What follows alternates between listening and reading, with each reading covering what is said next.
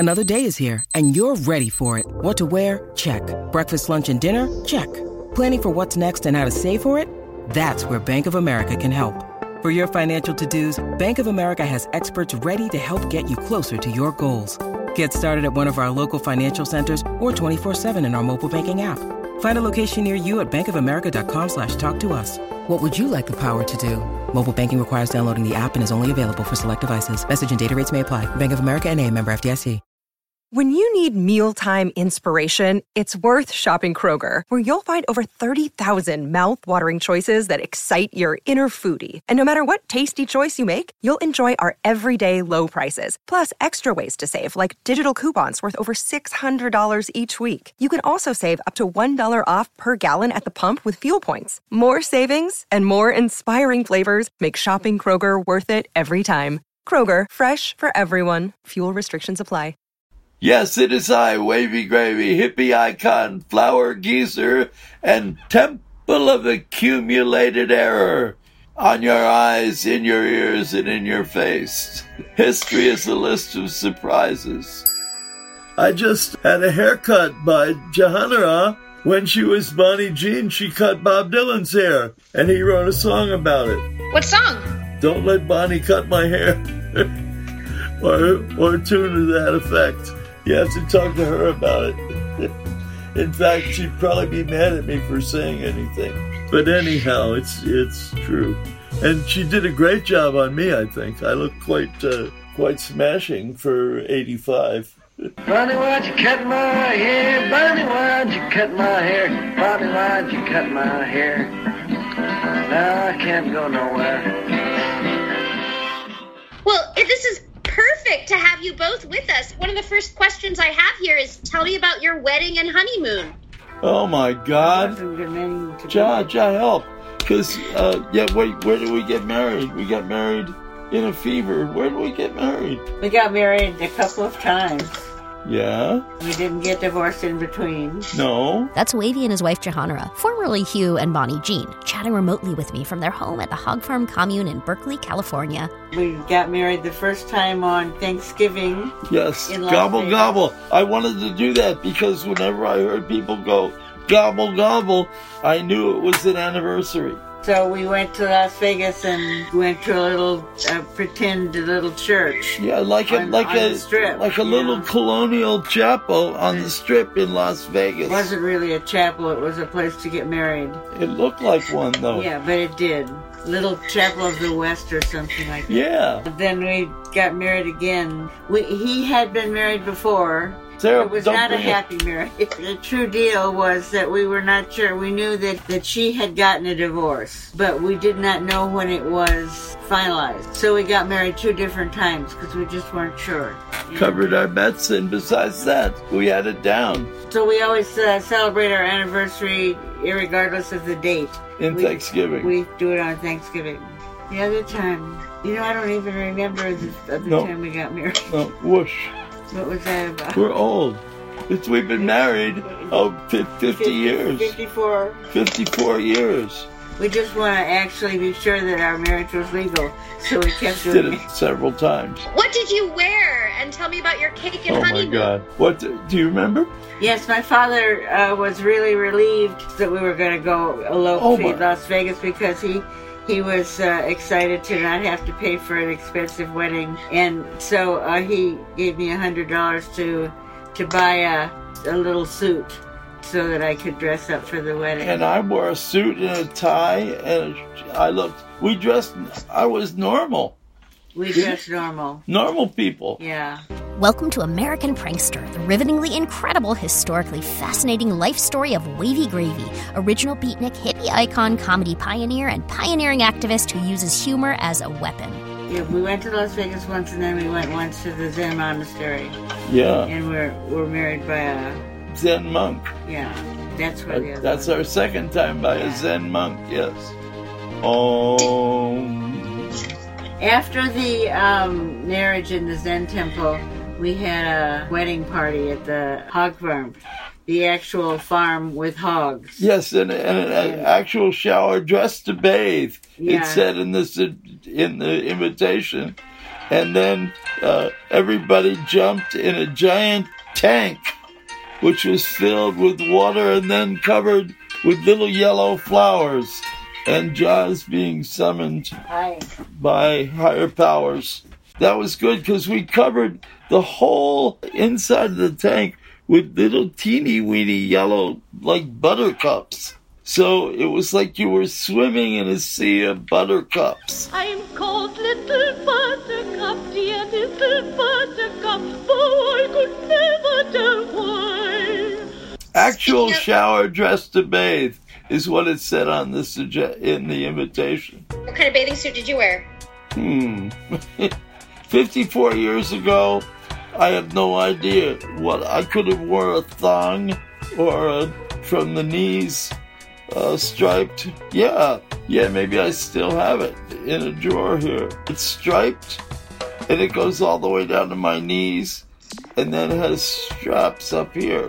So it's a, a, a bathing costume. I'm familiar with the outfit Wavy refers to, as I once found myself floating in a Burning Man swimming pool with him, so beclad. P S. Burning Man is an art and culture festival in the Nevada desert, undoubtedly influenced by Wavy and his chums' status quo challenging hijinks we're about to get into. It started many, many uh, moons ago, and perhaps uh, Saturn and Uranus. We ran a, a pig for president. I'm producer Rainbow Valentine, and in this chapter, episode six, we get into the conversion of American dissidents from beatnik to hippie. Everybody on the mountaintop had different jobs, like a bunch of us were working at a gas station or a restaurant or were mechanics. And on Christmas Day, the mechanics in our expanded family gave the family a bus. We'll get into the evolution of Wavy's Hog Farm Commune. We all focused on this bus. And their satirical explosion onto the national political stage. Wanted to know how you met Abby Hoffman, if you met him at the gas station. Oh my God, I'm not sure. He was a Yippie. They were also involved in running the pig for president, and we jointly brought the pig to the fore. She was the first female black and white candidate for that high office. Ha! But before we get into Pigasus, back to Wavy and Jaws' weddings in nineteen sixty-six, which set the foundation for their burgeoning communal family, the Hog Farm Commune. Did you honeymoon? In uh, Disneyland, yes. Disneyland, of course. Be sure to visit Disneyland. From one of the world's most gifted motion picture creators comes Disneyland, whose wondrous portals open to Adventureland, Tomorrowland, Frontierland, and Fantasyland. Now, the honeymoon in Disneyland did not go quite as planned for psychedelic pioneers Hugh and Bonnie Jean. I wanted to go out on Adventure Island and mess with things. And a guy dressed as a, what was he? A Confederate con- soldier. Soldier came out of the teepee and uh, accosted me, and I got in big trouble. And we got brought before the chiefs of Disneyland into whether we uh, could stay a little longer. And they, didn't didn't we grovel a little bit? We groveled, and they... They, they were, let us stay. They were going to say that they we had to leave. We were getting expelled, but they... But we were very polite and said, we're ever so sorry. Yeah. This is our honeymoon, la, la, la. Yeah, yeah. And so they let me go. They had actually arrested me.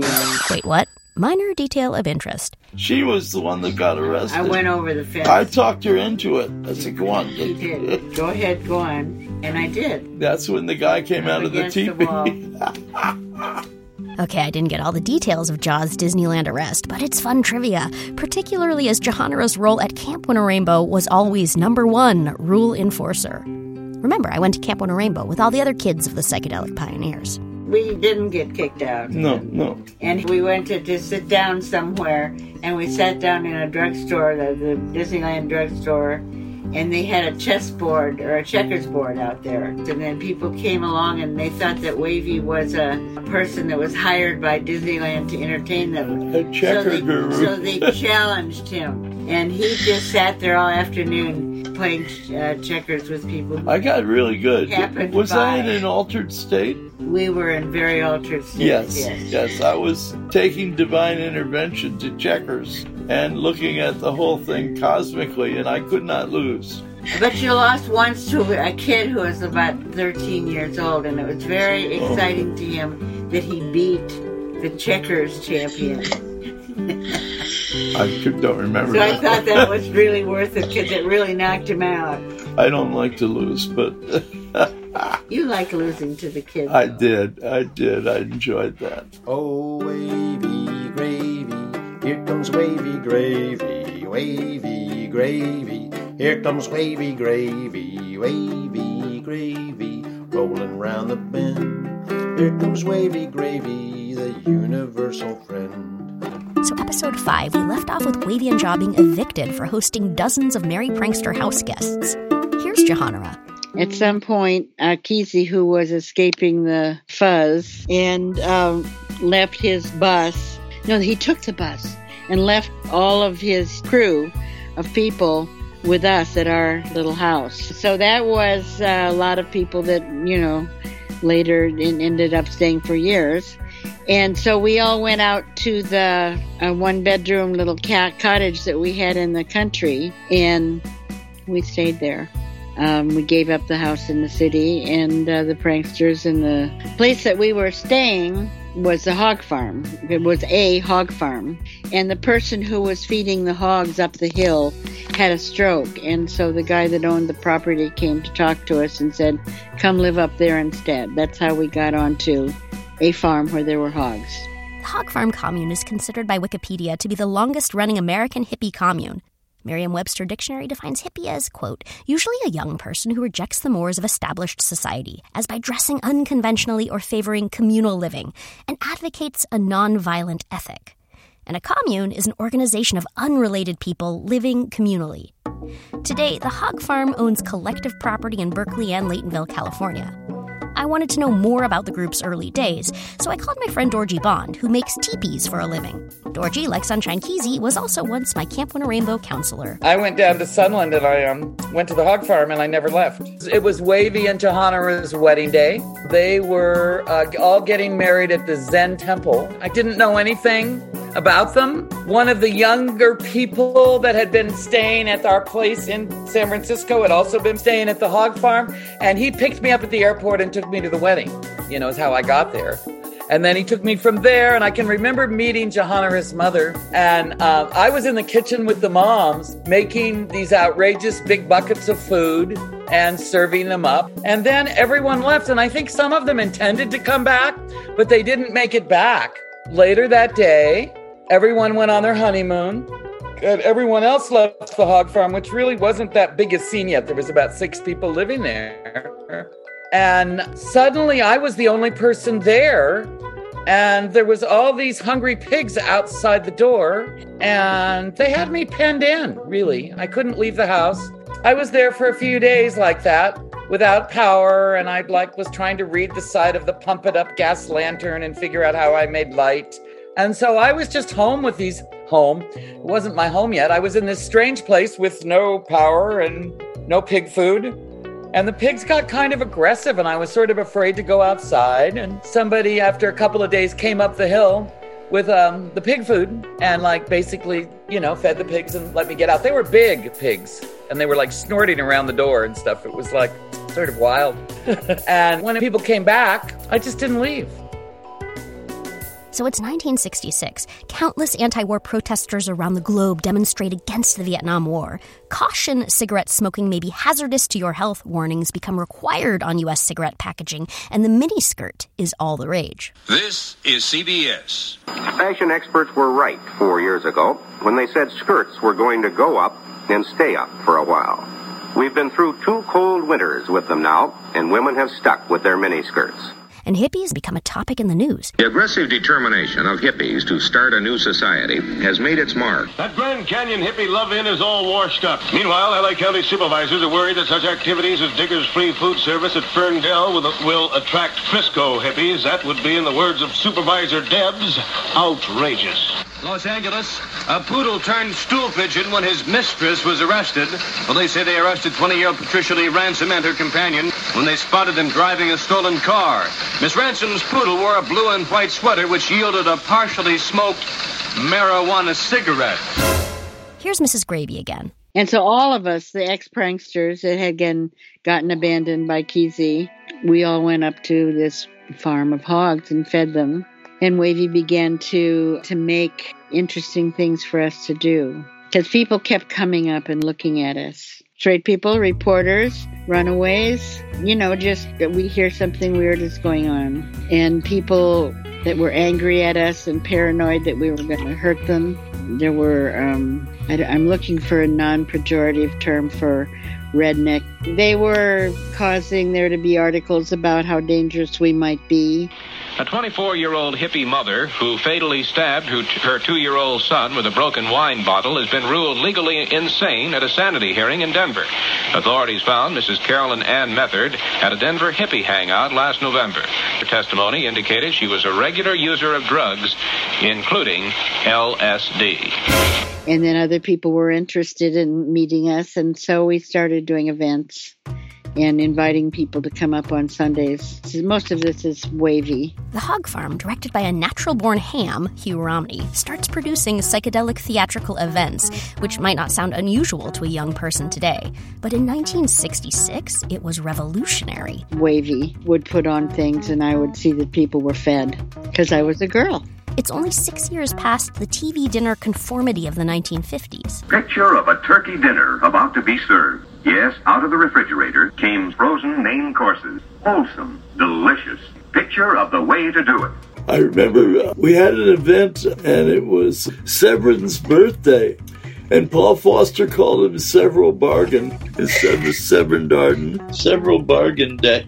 And we led Severin up the, the driveway, sitting on the side of an ass, to take him to a manger. God, it was so funny. And we had a great poster. And it was also, we built a theater for Tiny Tim, just grabbing planks and stones and uh, shovels. And I think it was about one hundred people. We created a theater out of nothing and made little benches and what have you. And then Tiny tiptoed through the tulips and all that stuff. It was amazing. You know, the grand dame of improvisation, Viola Spolin. Viola was there, and we're eating this enormous turkey. I was gnawing on the leg, and suddenly I said to Viola, "It's for you." And she immediately grabbed the leg and started a conversation into the turkey leg. We shared the D N A of wonder and making shit up.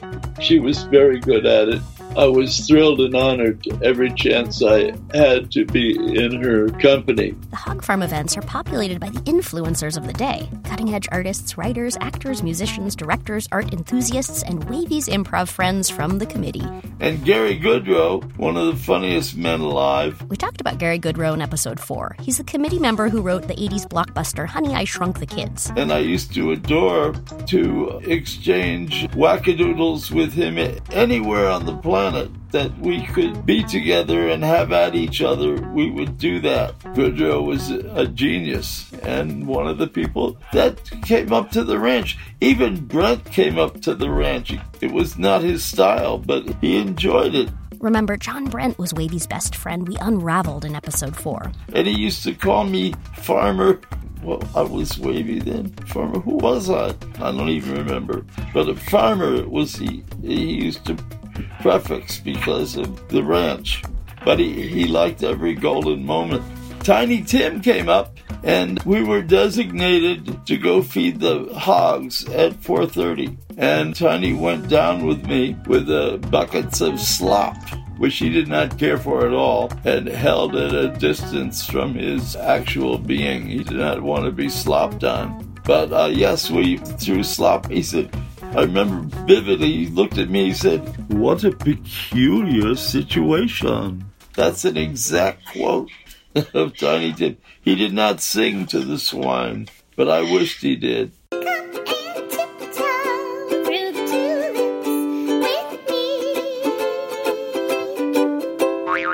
So when I was growing up in the eighties, Wavy's Camp Winner Rainbow was staffed by Merry Pranksters and Hog Farmers. So I called the camp art teacher, original Merry Prankster Hog Farmer Laura Foster Corbin, for more details. I was in art school, and the Hog Farm had been established, and I helped do light shows for them at the Shrine Auditorium. But I was married at that time to Paul Foster, who was definitely a prankster and was definitely... Actually, to let you know, he was like the first person who was asked to go take care of hogs on a hill in Los Angeles, to which he responded, Do you mind if I bring a few friends? Paul Foster, Laura's former husband, was an original Merry Prankster, hog farmer, and math genius who started programming binary code in nineteen fifty-four and worked for NASA and Apple. Paul Foster died in two thousand three. Oh, Wavy had some really great, you know, he had some really great events. One of them was that everything had to be orange that Sunday. All the food we ate, everything that everybody wore, all this stuff had to be orange. Or we had things where there was like a lookout plate place that was like a meditation place too. Always an innovator, Wavy established a meditation chill-out spot in nineteen sixty-six, you guys. They had a bake-off, and I won, so I am the bake-off queen. What are some of the other funny things? Yes, and then there was the pie-eating contest, which was messy. I discovered the best thing to do was just stick your face in the pie and thrash it about, and pie juice and fabric of uh, goop would fly in all directions, and you didn't have to take a bite. You just displace it out of the uh, pie tin until there was nothing left, and uh, you could be declared the winner of that. Otherwise, you could hurt yourself eating enormous amounts of pie or pudding. Oh yes, we had a pudding eating contest, and we had this huge vat of chocolate pudding. What happened? This guy dove in the pudding? Yes, I do remember people immersing themselves in huge vats of various substances. Back to Laura Foster Corbin. You know, sometimes people would be coming, and so the place would be kind of a hippie wreck. And then Bonnie Jean would say, okay, we're going to do a fast five. And fast five means that everybody goes and starts cleaning up at once. And then it's all spick and span. I mean, Wavy's just, Wavy was really wonderful. He had great ideas. We built a dome. Dorji made the things for it. And we got all ready for this cross-country trip. Now, before we get to the first Hog Farm bus trip, a few more stories from the Hog Farm Hog Farm in Sunland. Back to Dorji. What was your first impression of Wavy? Wavy. Wavy and Jahanara, I think, went out to some mountain somewhere and chanted all night long. They were all quite a lot older than I was, all of them, right? I was like this baby. I was like, you know, eighteen. And they were all like had been with the Merry Pranksters. They were all old enough to have been beatniks, right? I wasn't old enough to have been a beatnik. I was just, you know, just old enough. I was perfectly placed to become a hippie. And oh, so this is where my story comes in. I was thinking about a story that no one else would tell, a story about Wavy and the vacuum cleaner. You know, with an ordinary suction cleaner, you can work and work away, and there's still dirt in your carpet. To remove it, here's the Hoover Junior, which gets out the trodden-in grit that other cleaners just can't remove. Here's the secret. We were, like, really brand new, right? We were just forming ourselves into this group of people, and we were having these parties every couple of weeks called Hog Sunday, and they all had a different theme. And one time Tiny Tim came, and it was Tiny Tim Sunday. And another day we had a Hog Farm con- County Fair, and there was a pie bake-off and a kissing booth. And, and so we just had these different parties with different moods each time. And lots of interesting people came up there from Hollywood. It was like, you know, Maynard C. Krebs. Maynard C. Krebs is a fictional beatnik character in the T V show The Many Loves of Dobie Gillis, played by actor Bob Denver, who became famous as Gilligan in Gilligan's Island. So Gilligan is running around the hog farm. Severin Darden, and he was a wild character. He was the guy that when he was blowing out the candles on his birthday cake, the blackout happened in New York City. So when he showed up at the hog farm, we put him on a donkey and all put palm fronds in front of him and stuff. You know, we were just having fun. So, but once in a while, we'd say, okay, who's, we only had two cars, who's going to be the dance master today? And that was the person that would go down the hill and do all the, drive everybody else to their appointments of whatever they needed to do, get to work, grocery shopping, pick up a part to something else or whatever needed to happen for the day. And sometimes we'd get kind of loud trying to figure out. And when that would happen and it would start to verge on an argument, Wavy would turn on this very loud vacuum cleaner, and he would come into the room with side effects out of his mouth going, near, near, near. And, you know, you couldn't hear yourself think, much less remember what you were going to say. So it, like, served its purpose perfectly, you know, because it would just break up the tension, and we'd start over when he turned it off. It was a really, it was just my fun Wavy story. Wavy gravy, and here comes wavy gravy. Yes, yes, yes, and sometimes even maybe. Wavy gravy, rolling round the bin. Here comes wavy gravy, the universal friend. wandering band of members of a so-called religious cult with a leader they call Jesus has had three of its followers arrested in the investigation of the murder of Sharon Tate and six others. They called themselves The Family. The Family's leader, Charles Manson, is jailed here. It is expected that he will be charged in the Tate murders. So around this time, sociopath Charles Manson formed his commune, which in fact became a cult. Now, what's the difference between a cult and a commune? Cults are religious, deifying the leader, and members are usually asked to give up all semblance of their individuality, including possessions and ties to family and friends not in the cult. While a commune is a non-religiously tied group of people living together, sharing domesticities like meals, vehicles, houses, partners, child-rearing, and other responsibilities. Tell me about your encounter with Charles Manson. Um, let me do it quickly while Jaws go on. Charles Manson's cult, the Manson Family, committed nine horrific murders in nineteen sixty-nine. But before they devolved into violence that shocked the world, they visited the Hog Farm Commune in Sunland. He uh, was really rude, and not only that, he wanted to uh, trade some things for Jaws. and uh, I kicked him out of the Hog Farm. I said, "You go!" And uh, he did. And I'm glad he did not take offense. And Jaw kept looking over his shoulder all the time because he, she thought he was going to come and get me. But uh, so far, so good. And he's dead now, I think. So, whoo! Did he roll up to the ranch with his bus? Yes, a black bus. He came up. And some of the uh, uh, hog farmers were enjoying his jail patois. And the language of, you know, those denizens that were locked away and his whole ambiance of that. But then when he wanted to snatch Jaw out of the pigeon coop, that's when I reacted. And it was just uh, mem- several members of the family were disappointed because they thought that he was really cool. And he did have that jail ambiance that was absolutely interesting. But I just put my feet down and suggested that he get out of here. And for some reason or other, he, he took that as a...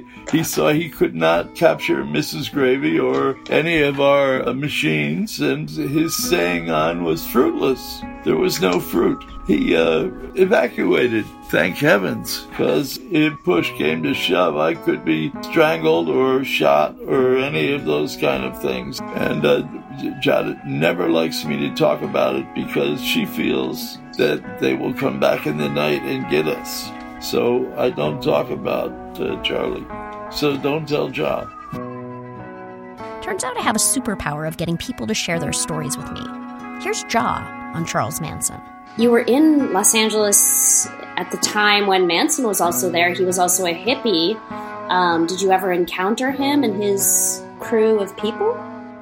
Yes, and I, I I don't talk about it because I'm scared of him. He's dead, and I'm still scared of him because there was, I don't know, things have been written about it, so it's not a secret, but I don't know, I just feel like it was such bad energy. He was invited, somebody who we knew invited him and his several women that lived in the bus with him up to the hog farm, and his bus was black, and our, we, our crew, who had all gotten together a couple of jobs at the local gas station in Sunland, Tahunga, put their money together and bought a bus and brought it up before we had painted it. And so we had our white bus up there, and and he had his black bus up there. And um, I won't give any details. It didn't feel good, and he was asked to leave, which he didn't care for. And I've been afraid of him ever since, and I still am. He's dead, but his people who adore him are not. Manson died in prison in two thousand seventeen. Funny movie the other night. It is the gassiest, grooviest, swinginest, trippiest movie you've ever seen. It's Otto Preminger's psychedelic trip, The Living End. Get him high. Can you imagine Groucho Marx being God? We actually made a film called Skidoo. Skidoo, Skidoo. The only thing that matters is with who you do. Skidoo, skidoo. Between the one and three, there is a two. I think this movie is going to turn on the country.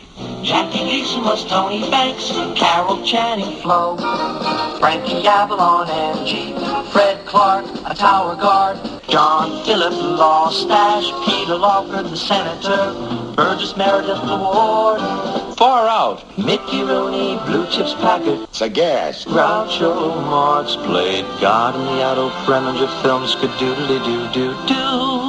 Oh, and please, keep off the grass. That's Trailer Tidbits from Skidoo, which features an absurd mashup of mainstream celebrities of the time, like Carol Channing, Mickey Rooney, and Frankie Avalon, cavorting with Wavy's band of kooky hippies. Remember, it's nineteen sixty-eight. Psychedelia and hippies were brand new, as were Pringles chips, the beanbag chair, and Ziploc bags. Will Groucho Marx play God? In case you didn't grow up like me, watching the Marx Brothers movies every weekend, Groucho Marx, born in eighteen ninety, died in nineteen seventy-seven, was an American comedian, an actor, writer, and leader of the Marx Brothers, a slapstick comedy group made up of Groucho and his actual brothers, Harpo, Chico, and Zeppo. Groucho's the one with a cigar, waggly eyebrows, grease paint mustache, and signature funny chicken walk. And Carol Channing was in it, and like that. And we got into it through John Philip Law, Tom Law's brother, who was a big movie star in the movie, who was also the blind angel in Barbarella. And John and I went to uh, acting school together at Boston University and then the neighborhood playhouse. We mentioned John and Tom Law briefly in the last episode. As Wavy said, John Philip Law is most famous for playing the blind angel in Barbarella with Jane Fonda. John's brother Tom Law was part of the Hog Farm and later the chief of police at Woodstock, coming up in episode seven.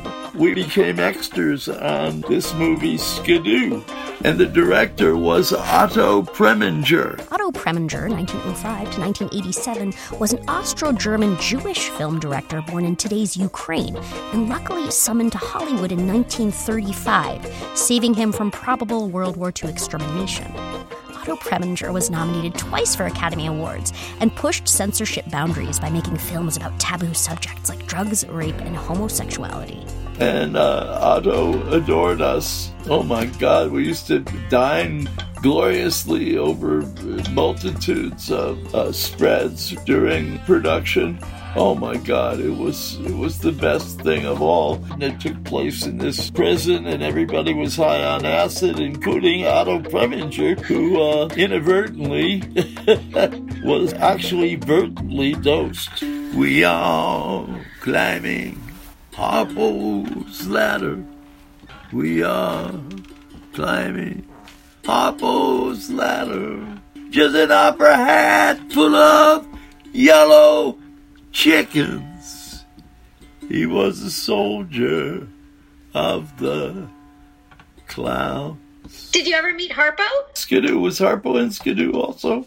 I don't think so. It was just Groucho. And it was very good for us because we got paid a, a lot of money for just being extras in this film. And that's how we got our buses on the road, is by doing this film for Otto. It's nineteen sixty-eight. The Vietnam War is raging with the Tet Offensive and My Lai Massacre. Martin Luther King Junior and Robert Kennedy Junior are both assassinated. Pulsars are discovered, and Hugh Romney and his friends have coalesced into a commune named after their first group address. Using their money from Skidoo the movie, the Hog Farm takes to the road in their bus, the Road Hog. It evolved. I mean, it got, you know, first it was just a bunch of sloppy paint, and then some good painters took it and tuned it. So it, from sloppy paint, became a mobile art, and extremely glorious as it buzzed along through time and space. They go on the road with a traveling light and music show. We set out across America and went from one college. Colleges would uh, call to have us hold forth the Hog Farm and Friends in open celebration. And we would drive up to the college and fall asleep because it was night usually, and we drive up with the buses. College shows, the bread and butter of the touring comedian. Remember, Wavy was then a famous stand-up comedian. Flashback. So when I began to travel with my stand-up road show called Hugh Romney and His Electric Toothpick, I had a bag full of weird pictures and another bag with hundreds and hundreds of little comic book captions that were cut out. I think there was probably cocaine involved and a lot of busy women with scissors. So making the leap to tour with a light music and performance show in a hippie bus packed with artsy oddballs wasn't that far a stretch. Here's Laura Foster Corbin with more details. I know for sure we left in the summer of sixty-eight. And before that, we had been in this movie, Scooby-Doo or something like that. Skidoo. Skidoo. Yeah, there you go. And we also did light shows at the Shrine Auditorium, which were really great. We stopped at several colleges. We spent a good part of the summer in northern New Mexico. There was a, a gathering on the summer solstice that was probably like the first of something that became a rainbow gathering. Rainbow gatherings are temporary congregations of loosely connected people living communally for a few weeks. Anyway, it was a thousand people, and Paul Foster and I were married by Hugh Romney on that very day. We exchanged ceremonial pork chops. We were given quite a number of uh, exciting psychedelics, and everybody sang a song around us. Yeah, it was our wedding, and there was a thousand people, and I knew forty of them. But it was fun. Why not? Then some wise asses start beating on the side of the bus in the morning. When is this thing gonna start? And we'd say, hey, grab a wrench. And we would set out these pipes and erect these uh, giant geodesic domes, which we would cover partly with uh, plastic or fabric to project on in the evenings when uh, it was dark. And it was glorious in the dark. Also, we had interaction where we would have five hundred people work on a, a giant painting on one side of the scene, and on another side of the scene, we would have a tiddlywinks contest. That was quite a deal. Enter the royal champions, the goons in the Guildhall at Cambridge. Have they got a clue about tiddlywinks? Well, first a message from Prince Philip, read by John Snag. At one time, I had hoped to join my champions. But unfortunately, whilst practicing secretly, I pulled an important muscle in the second or tiddly joint of my winking finger. We had a major tiddlywinks contest. I forget if it, it may have been in New Mexico. And the winner got to go with us. We only had one slot left. There was only room for one to go down to, uh, yeah, Palm Springs. So the tiddlywinks champion actually was Oxygen, who really wanted to go, and she beat all these guys from Yale. Who were, they were all figuring out the dynamics of the tiddly. They were engineers figuring out the arc of the tiddly, and they just got into deep tiddly stuff. I almost said a naughty word. And this was kind of beautiful.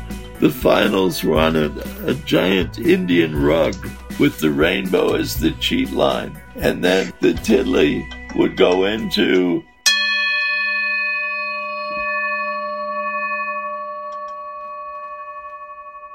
and make this wonderful sound. This was how to join the hog farm, to get on the bus, win the tiddlywinks contest. Back to Laura Foster Corbin. We did a show, some shows in Ann Arbor, and then we also ended up in New York City. And we did a show at N Y U, and Wavy had this brainwave that we were going to have the cosmic pudding.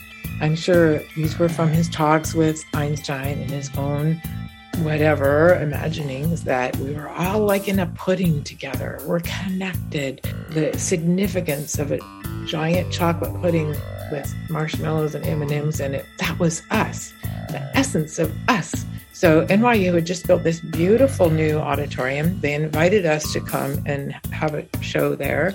We got garnered some musicians of some kind, and we had this like a cauldron or a bathtub.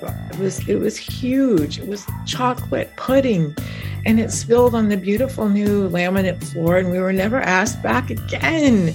Along with pudding, Wavy was also into Jell-O. There's the great Jell-O story. We came to uh, Yellow Springs, Ohio, and this guy had the turret to a B twenty-nine lashed to the roof of his bus, and it resembled a giant purveyor of uh, dessert.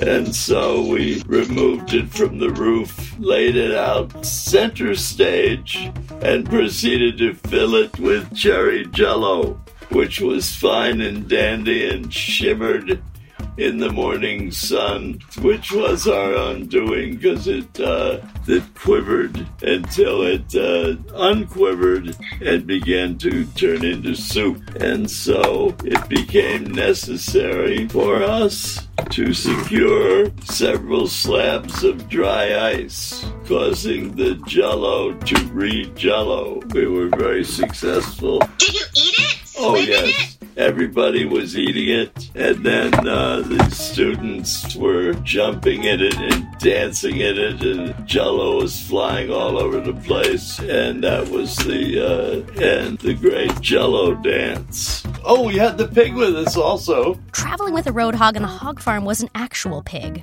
named Pigasus. Dear Pigasus, it was kind of difficult to maneuver with the pig scooting up and down the aisle of the bus, but that's how it was. Ah! She had her own truck, and it was interesting to get her back in the truck. What we did was put a, uh, a donut on a string on a pole, and especially a glazed donut. She would do anything to get her mouth around a glazed donut, and then we could get her back in her vehicle and proceed to proceed. Pigasus was no ordinary pig. She was the nineteen sixty-eight Yippie candidate for president, Pigasus the Immortal. The big deal was we ran a pig for president. The Yippies decided to enter their own candidate in the presidential sweepstakes. I was a Yippie. Wavy said Yippie, not hippie, Yippie. But who and what are Yippies? Yippie was more of a mindset, you know, it was an outlook. It was a way of turning your thoughts upside down. There's a little bit of Yippie in everybody. That's my friend Adrian Marin, a documentary filmmaker and archivist for Abby Hoffman, founder of the Yippies, who joined forces with the Hog Farm in nineteen sixty-eight, using humor as a weapon to challenge the very core of the American political system, the presidency. The Yippies said they're running a pig for president. I said, hey, we got the pig, and we do, because her name is Pigasus, and she was the first female black and white candidate for that high office. I was a Yippie, as was Abby Hoffman. Who is Abby Hoffman? A quote from Abby. You measure democracy by the freedom it gives its dissidents, not the freedom it gives its assimilated conformists. Before we hear more about Pigasus, let's find out more about Abby Hoffman and the Yippies. Here's Abby's archivist, Adrian, again. I met Abby towards the end of his life, and after his death, I became even more deeply embedded with his world. He and his uh, widow are like my godparents. Who is Abby Hoffman? Norman Mailer described Abby as having a charisma born of an immaculate conception between Groucho Marx and Fidel Castro. Uh, his greatest gifts were expressed culturally, because as Abby would say, trying to make political change without culture is like trying to be a fish swimming without water. He really matters. You know, he was he was a man evolved in ways many people like to imagine humanity heading, and he was also uh, very much like a reincarnation of a bona fide, genuine American revolutionary. He was raised at the same time as Wavy. Interestingly, they were born in the same year and raised during a, what was a really dichotomous time after World War Two. Uh, Abby in New England, where as a boy with his father, he attended countless town meetings. That helped instill in Abby an appreciation for democracy, but democracy as a verb. As he always used to say, it's not a place you hang your hat, it's something you do. He, he led a very uh, intense, intense life. And the fact that he took his own life, it's almost too devastating for somebody to, to conceive of, because here was a guy who inspired. But after participating in what organizers called the nineteen sixty-four Freedom Summer of Actions in Support of Civil Rights, Abby moved to New York, where beatniks, immigrants, and the minorities tread. And at that time, just like uh, San Francisco, it was burgeoning with kids following acid dreams. And it was here that he began managing a storefront called the Free Store, which was greatly inspired by the Diggers. The San Francisco Diggers were a group of activists, nineteen sixty-six to sixty-eight, inspired by the British dissidents of the sixteen hundreds, also called the Diggers, who were into agrarian socialism, also known as farming on common land. Back to Adrian on Abby and the Yippies. And he's the founder of the Yippies? Yeah. So in nineteen sixty-seven, Abby, an activist from Berkeley named Jerry Rubin, Nancy Kershaw, and Paul Krassner founded the Yippies. My closest Yippie buddy was Paul Krassner. Wavy's friend Paul Krassner was a writer, journalist, and comedian who founded the free thought magazine The Realist. Krassner was also a Merry Prankster, protege of Lenny Bruce, and founding member of the Yippies. We'll talk more about Krassner later. He died in two thousand nineteen. We went back at least a half a century. Did you meet him at the Gaslight years? Absolutely, Ed. He was the Zen bastard. We debated lots of things. Back to Abby Hoffman's archivist Adrian and the founding of the Yippies. Which they famously said had no leaders, no members, and no organization. What they did have was moxie and an almost unbelievable combination of courage, creativity, and humor, which with the exaltation Yippie was put into the service of opening people's minds. So a lot of people consider themselves Yippie. A lot of people are Yippies and don't even know it. I feel like I'm a Yippie. You absolutely motherfucking are. Yippie! It's, a, it's an exaltation. It's, it's whatever gets the endorphins pumping. Yippie was uh, was a concept born out of acid dreams and purple haze. Tell me about Abby Hoffman and your friendship with him. Where'd you meet him? Oh, in the Cement Apple. We went way back in New York. And we were close enough that when we brought the pig into New York, we could keep it in Abby's bathroom because, you know, he's the president after all. And uh, he was like way cool. I, I enjoyed his uh, droll humor with a Boston accent. And we always used to challenge each other as to who could get arrested more. And he b- beat me into the dust, actually. He was always getting arrested for something. But a, a very nice boy, and it married to a woman named Anita, who was quite nice also. And I've been arrested with her, too. Here's Abby Hoffman. That's essentially what we're going to do is throw a lot of banana peels around Chicago and have the machine stumble. And when it stumbles and it gets into a policy of overkill and it starts to devour itself. So the cops are going to turn on themselves? Well, they'll at least, how do you, how do you know, they'll, they'll be time? fighting. They'll be fighting other people in power.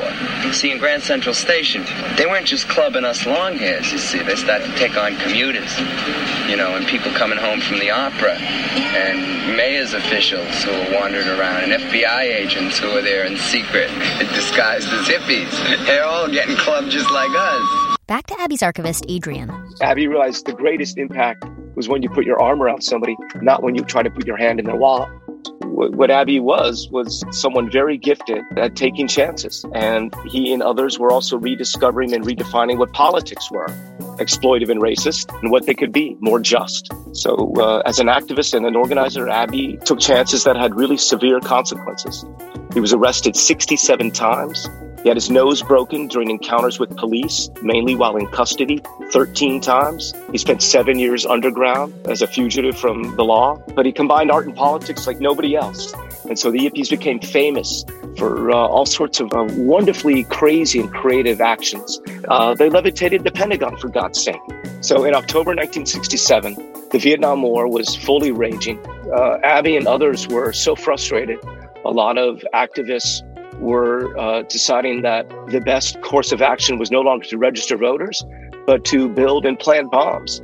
Uh, Abby was someone who always tried to look at things in a way that wasn't about destruction, but was about construction, construction of the mind, and most importantly, uh, construction of the imagination. And so in October nineteen sixty-seven, Abby organized an incredible demonstration outside the Pentagon. And the idea was they were going to levitate the Pentagon and exorcise the demonic spirits within.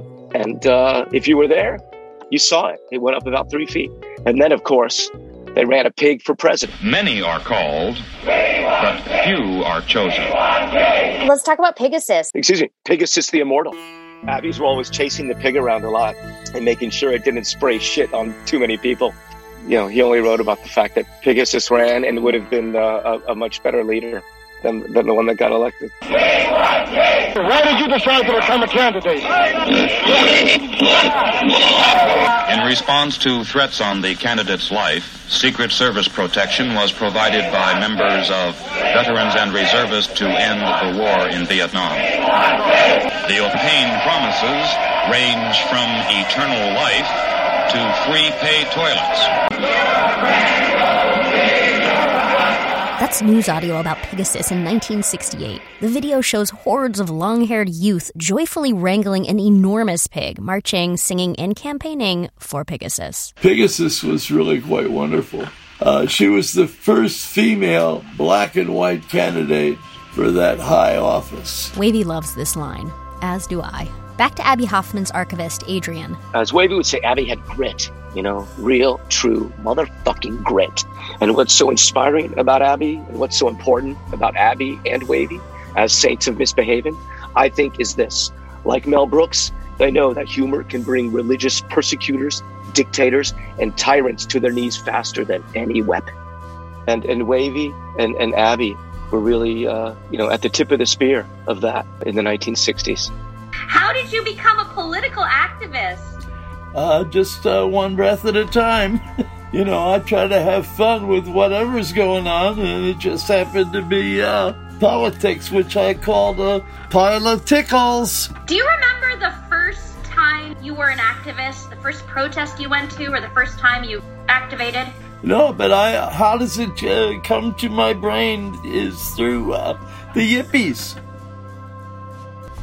So I didn't know Abby Hoffman killed himself. Yeah, he did. And in eighty-nine, he killed himself with an overdose of barbiturates. I mean, here's Abby, one of the most famous people in America. He was famous for not for making money. And when you look out there at celebrity, particularly in America, it's very, very hard to find anyone who's famous for anything other than making money. There's very few people who are famous for trying to make this world a better place. Wouldn't it be neat if the people that you meet had shoes upon their feet? And something to eat. And wouldn't it be fine now if all humankind had shelter, basic human needs, basic human deeds, doing what comes naturally. Actually, the Hog Farm was staying in this old abandoned ranch in Pennsylvania. And we were able to, you know, have eighty people and nine buses and all that stuff there. And then for uh, an event, I remember it was Christmas. And this was for the Yule Hog. And we made a geodesic manger and dressed the pig up as uh, in Santa Claus. And she ate her beard.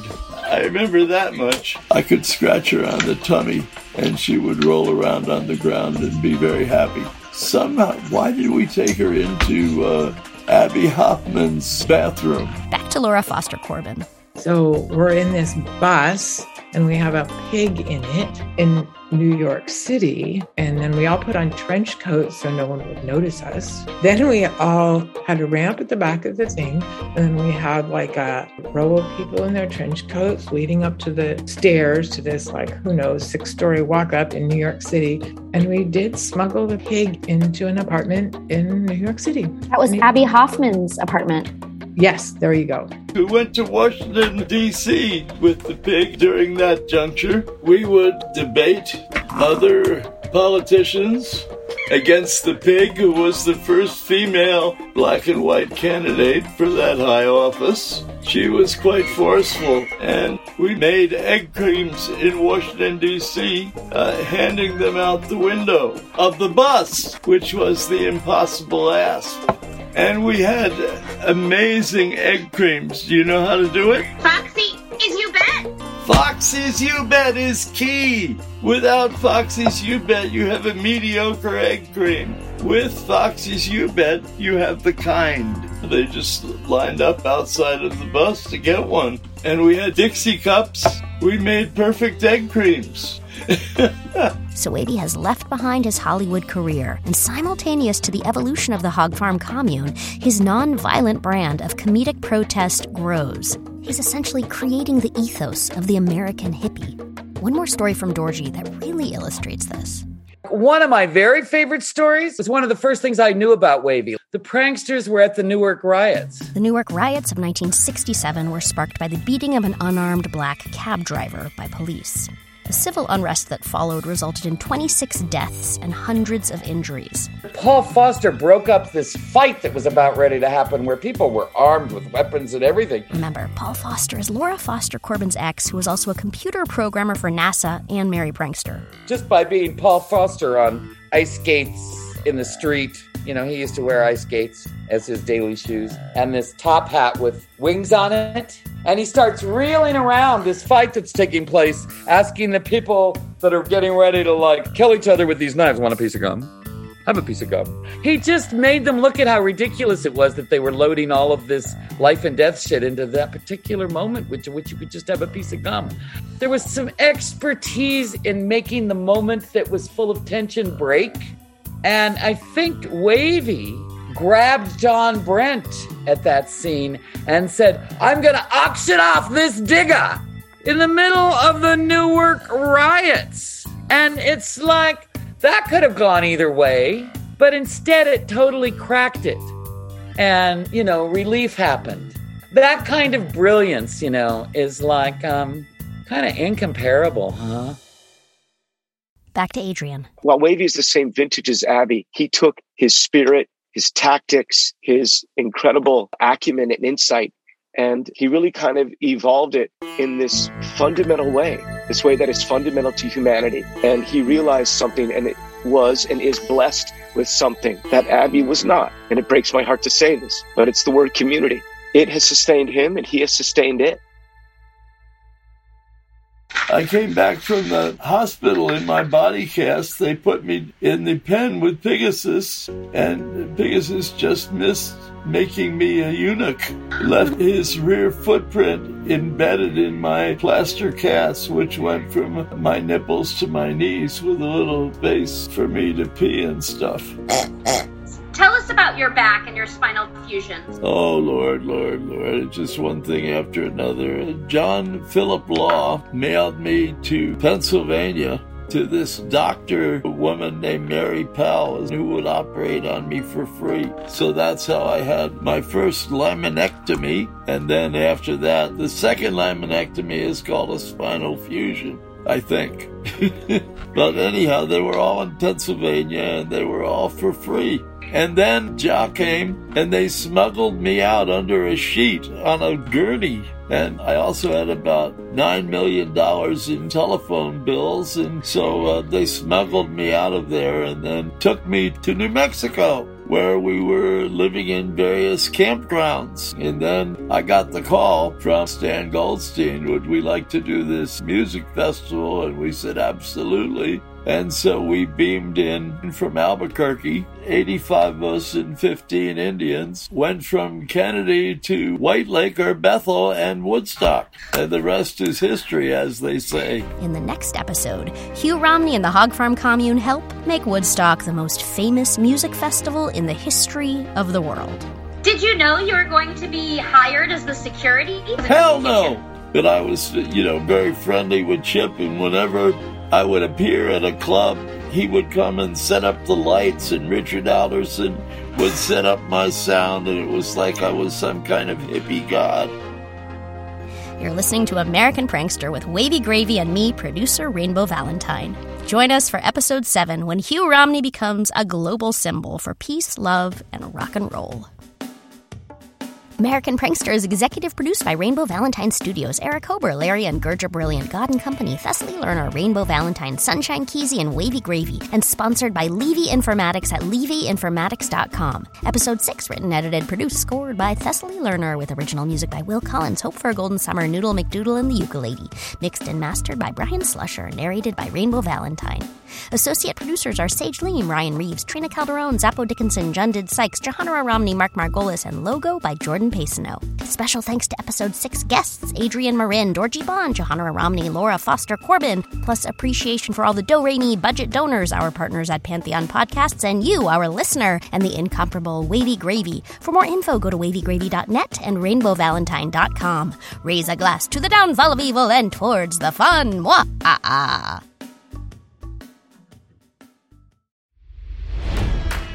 It's N F L draft season, and that means it's time to start thinking about fantasy football.